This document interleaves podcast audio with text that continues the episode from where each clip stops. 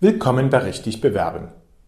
Der Titel des heutigen Beitrags ist an das bekannte Sprichwort Reden ist Silber, Schweigen ist Gold angelehnt.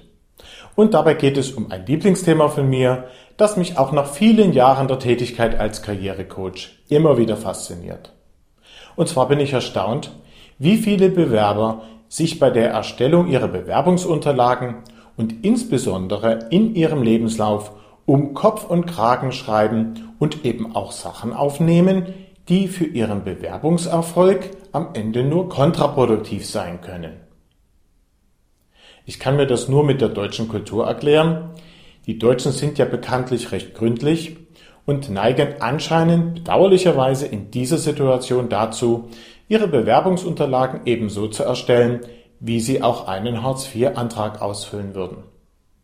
Nun, beim Hartz-IV-Antrag ist es tatsächlich so, dass Sie hier alle Fragen beantworten müssen und für Sie unangenehme Informationen nicht einfach weglassen dürfen.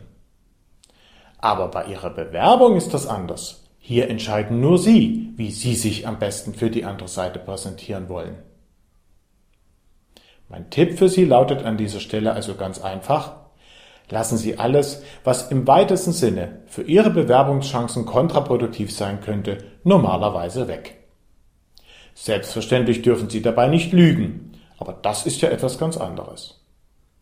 Wie immer habe ich für Sie einige Beispiele vorbereitet, die die Problematik näher erläutern sollen. Ein sehr gutes Beispiel ist die Angabe von fehlenden Abschlüssen.